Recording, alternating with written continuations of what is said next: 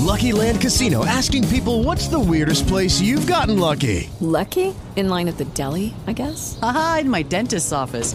More than once, actually. Do I have to say? Yes, you do. In the car before my kids' PTA meeting. Really? Yes. Excuse me, what's the weirdest place you've gotten lucky? I never win and tell. Well, there you have it. You can get lucky anywhere, playing at LuckyLandSlots.com. Play for free right now. Are you feeling lucky? No purchase necessary. Void where prohibited by law. 18 plus. Terms and conditions apply. See website for details. Hello, it is Ryan, and we could all use an extra bright spot in our day, couldn't we? Just to make up for things like sitting in traffic, doing the dishes, counting your steps, you know, all the mundane stuff. That is why I'm such a big fan of Chumba Casino. Chumba Casino has all your favorite social casino-style games that you can play for free anytime, anywhere with daily bonuses. That should brighten your day a little. Actually, a lot. So sign up now at chumbacasino.com. That's chumbacasino.com. No purchase necessary. VGW Group. Void where prohibited by law. See terms and conditions. 18 plus. Allora voglio cambiare la impostazione di questo podcast, che in genere è dedicato ai libri, e voglio dedicarlo invece ai capitoli di libri. Questo perché molto spesso leggo dei libri molto lunghi, oppure dei libri che sono compositi, cioè che si compongono, magari che sono delle collection di articoli, e quindi in queste circostanze appare difficile poi andare a fare un'analisi conclusiva. Poi magari la facciamo lo stesso, un'analisi conclusiva dei libri, però ecco l'elemento determinante per dare anche maggiore significato a questo tipo di attività è quello di analizzare, diciamo, i singoli capitoli, i capitoli del libro.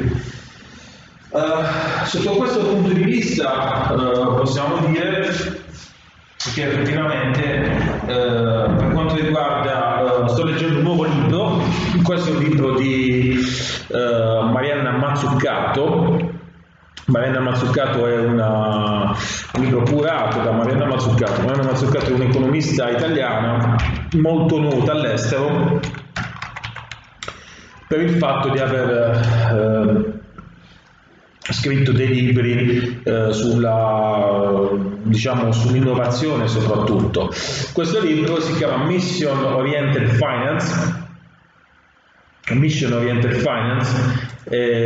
Sostanzialmente è un libro dove gli autori analizzano la questione di come la finanza potrebbe effettivamente aiutare un insieme di obiettivi rilevanti, tra i quali anche quelli relativi all'innovazione. È un libro che si compone quindi di vari capitoli, ciascuno dei quali è affidato ad un economista specifico. Sotto questo punto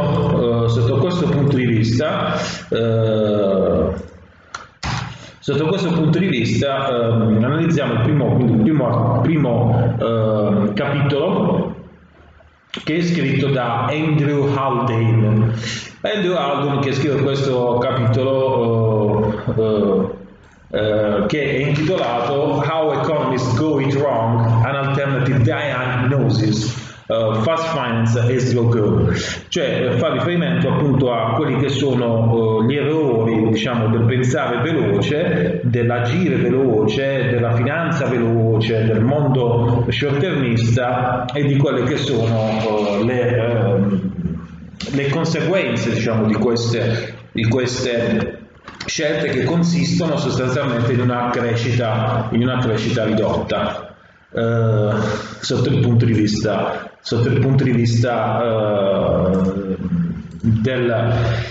dell'economia, l'autore inizia la propria analisi facendo un paragone tra l'Italia e la Cina nel 1990, e dimostra come in realtà è molto importante per i paesi la crescita economica, tant'è vero che dice alla fine nel 1990 l'economia della Cina era uguale all'economia dell'Italia, però l'economia della Cina ha iniziato a crescere significativamente a due cifre per circa un ventennio. Questo ha portato la Cina ad accumulare delle risorse di capitale a tassi molto elevati, tant'è che la Cina produce un'economia come l'Italia sostanzialmente ogni esercizi e produce un'economia come la Grecia ogni quadrimestre e produce un'economia come ciclo alla settimana. Chiaramente gli autori dicono: come si fa a realizzare una crescita nel lungo periodo? Dice l'autore. La crescita nel lungo periodo è dovuta sostanzialmente, secondo l'autore, allo sviluppo di alcune componenti neurologiche nel cervello degli esseri umani, che fanno riferimento soprattutto alla corteccia frontale, che praticamente avrebbe consentito all'Homo sapiens di soppiantare l'Homo di Neanderthal. E come, in base a quello che dicono i neurologi e che l'autore evidentemente riporta e con il quale l'autore è evidentemente d'accordo, questa corteccia prefrontale avrebbe consentito di sviluppare la pazienza, cioè avrebbe consentito agli esseri umani di essere più pazienti, ovvero di sviluppare una visione del tempo che fosse maggiormente orientata a lungo periodo piuttosto che a lungo periodo. E questa pazienza, questa caratteristica dell'Homo sapiens viene sostanzialmente ad essere identificata con the ability of deferred gratification, cioè l'abilità di traslare nel futuro la gratificazione. È una visione, che l'autore dice che questo è stato l'elemento essenziale che ha aiutato le famiglie, le comunità, le tribù, che ha aiutato la civilizzazione.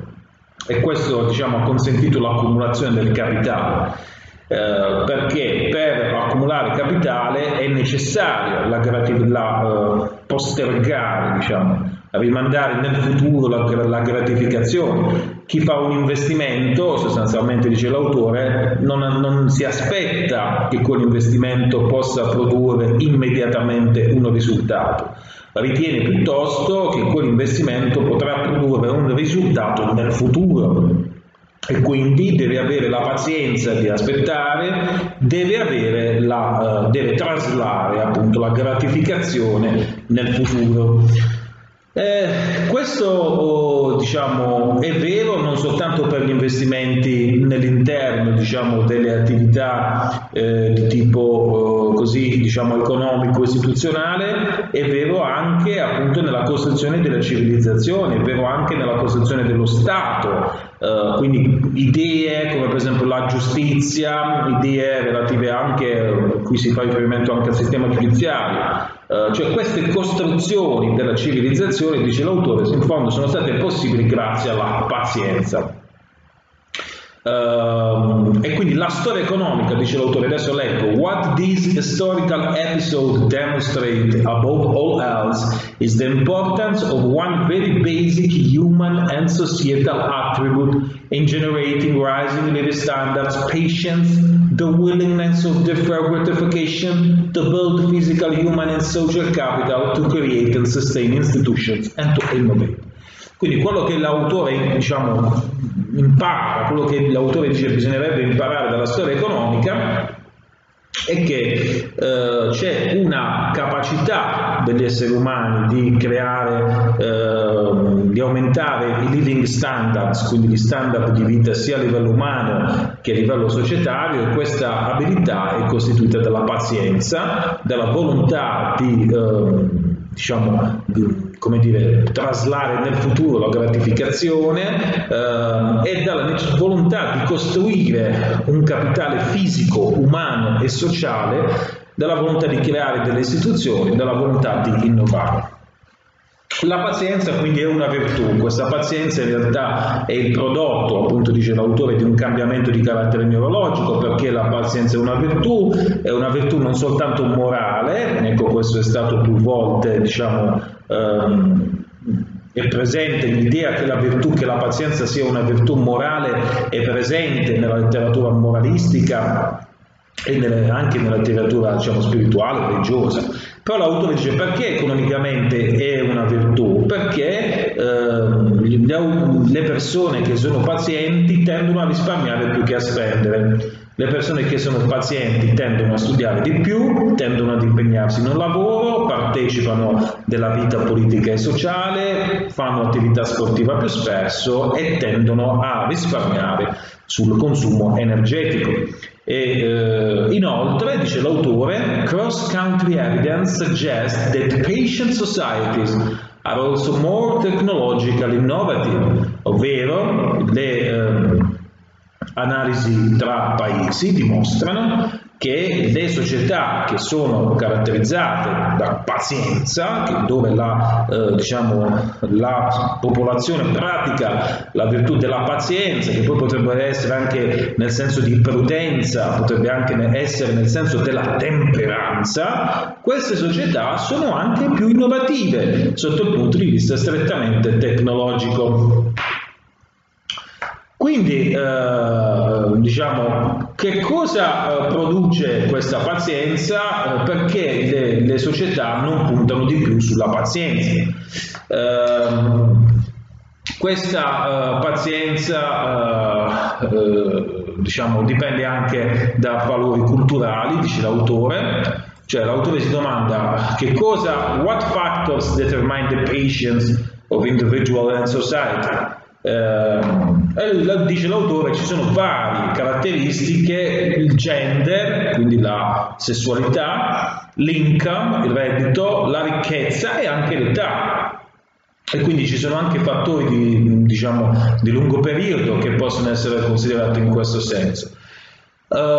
Certamente la pazienza è importante per il decision making, perché che cosa fa una istituzione, un'organizzazione, una comunità, uno Stato quando è orientato ad un patient decision making, e quindi ad un decision making orientato alla pazienza? Che fa? Crea degli incentivi per risparmiare ed investire piuttosto che spendere.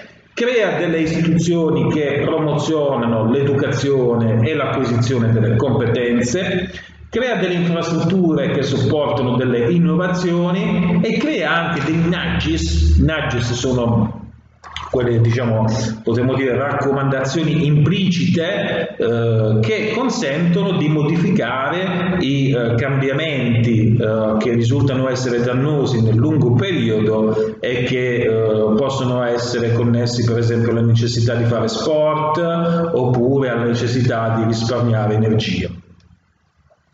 L'autore scrive poi un paragrafo intitolato Fast Food, Fast Fall, dove dice che in fondo c'è stato per l'interesse di alcuni si sono creati degli incentivi in realtà contrari all'esercizio della pazienza. Uno di questi incentivi sarebbe costituito proprio dal fast food e dal fast food, e questo orientamento alla velocità in realtà è molto costoso sia a livello individuale che a livello sociale, perché porta gli esseri umani a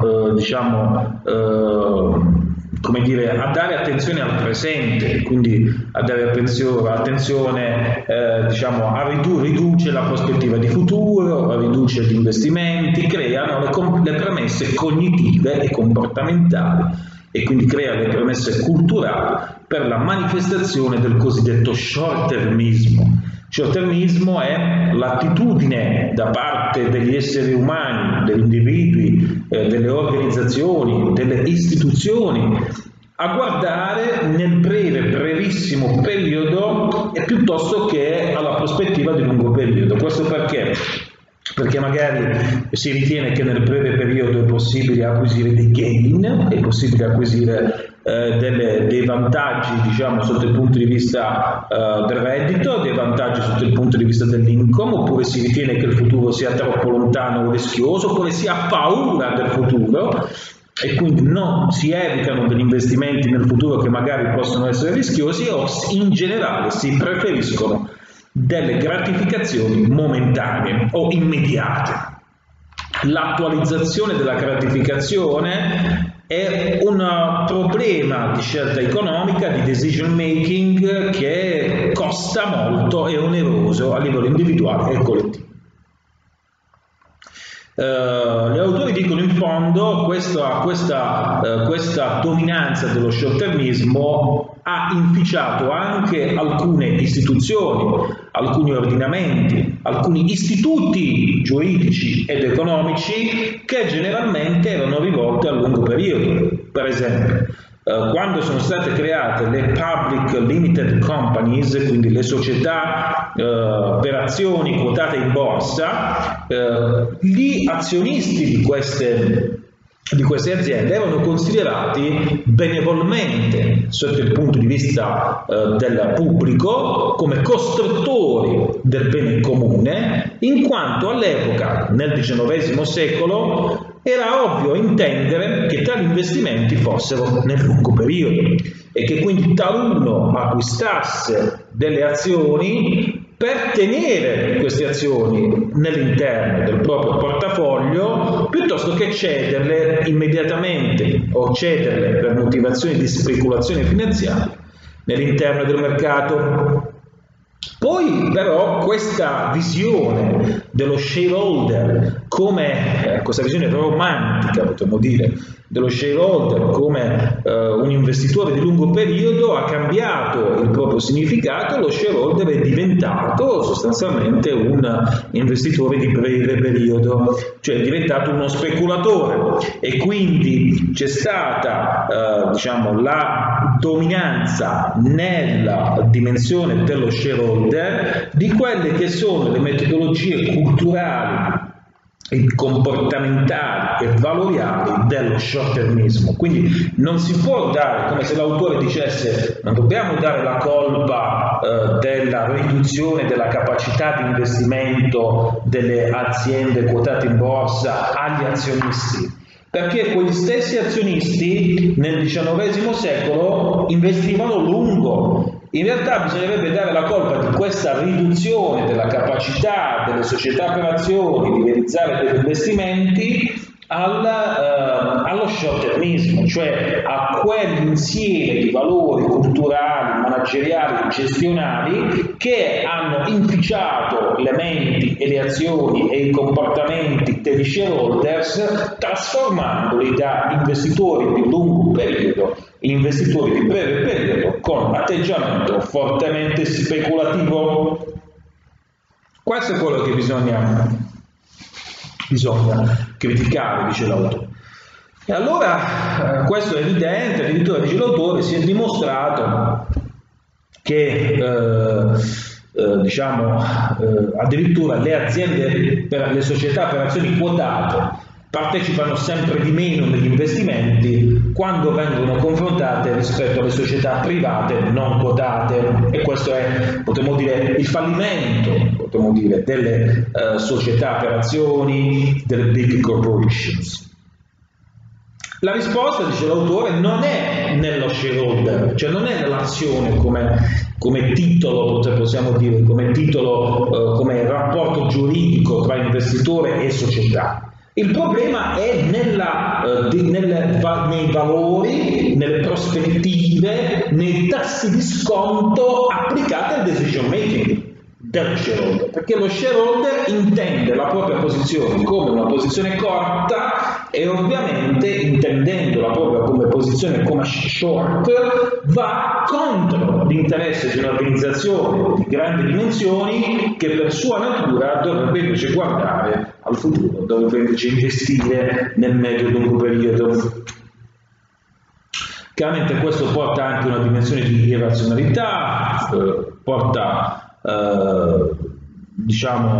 a un cambiamento nel management delle aziende. L'autore lo dice chiaramente: the upshot is that companies are put off from investing in those long horizons, high risk, high innovation projects in the first place. Cioè, che significa che le aziende, essendo controllate da azionisti che fanno pressione per una liquidazione immediata delle posizioni finanziarie, i manager stessi, anch'essi dentro questa cultura, in ogni caso hanno difficoltà a guardare lungo, hanno difficoltà a vedere gli orizzonti lunghi, hanno difficoltà a prendere rischi importanti, a portare avanti progetti di alta innovazione, e questo praticamente vanifica l'idea stessa e la necessità, l'utilità potremmo dire sociale, di mercato, economica, politica ed istituzionale di organizzazioni che invece sono state create per far fronte a dei rischi crescenti e in una dimensione di lungo periodo, come appunto il caso delle grandi società per azioni che sono quotate nei mercati finanziari.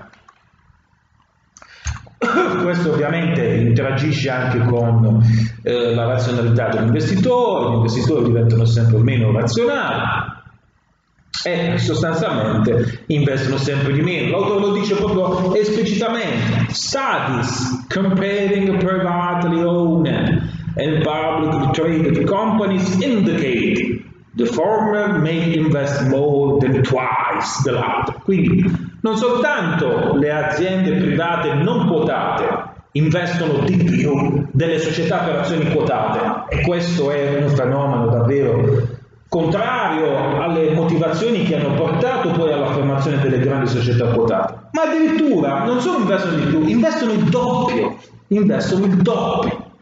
Quindi vuol dire che la capacità delle società per azioni quotate di farsi carico dei rischi del mercato, di progettare una dimensione, diciamo, del futuro, dello sviluppo futuro delle nuove tecnologie, è sostanzialmente compromessa, è sostanzialmente malmessa.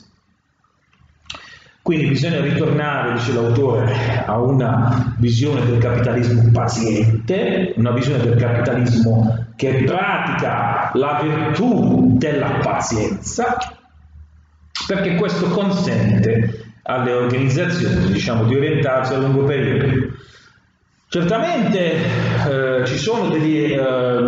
dedica l'autore un paragrafo al nudge.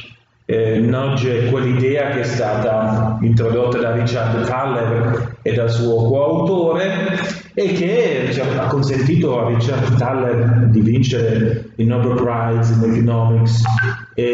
Questa idea è l'idea sostanzialmente che bisogna utilizzare i comportamenti per andare poi a modificare quelle che sono le azioni. Quindi bisogna offrire delle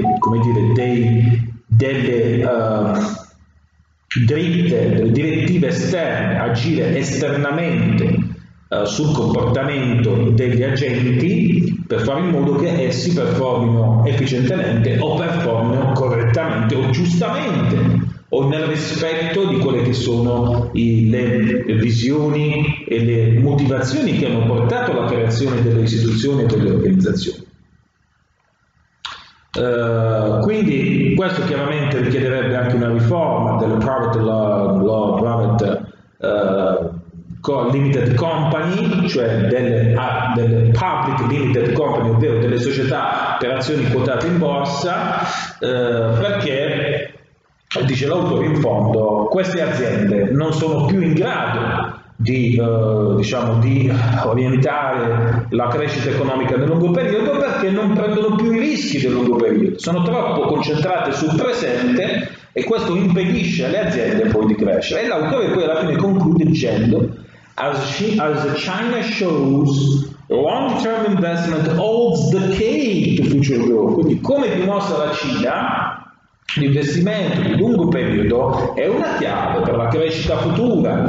Quindi, come dire, non è possibile immaginare un Occidente, diciamo così, che compete con l'Oriente, se l'Occidente continua a esercitare queste scelte egemonizzate dallo short-termismo. Non sarà possibile, perché l'avviamento di lungo termine consente ai cinesi di perfezionare le loro istituzioni, di avere un sistema decisionale orientato ai rischi, orientato al futuro, orientato alle nuove tecnologie, e non sarà possibile, diciamo, andare contro i cinesi se questo evidentemente non sarà possibile competere con i cinesi, se gli occidentali non ridurranno questa loro tensione che è nei confronti, diciamo, dello short-termismo. Esiste quindi una capacità distruttiva dello short-termismo, che non è una capacità caratterice, però diciamo, è soltanto distruttiva,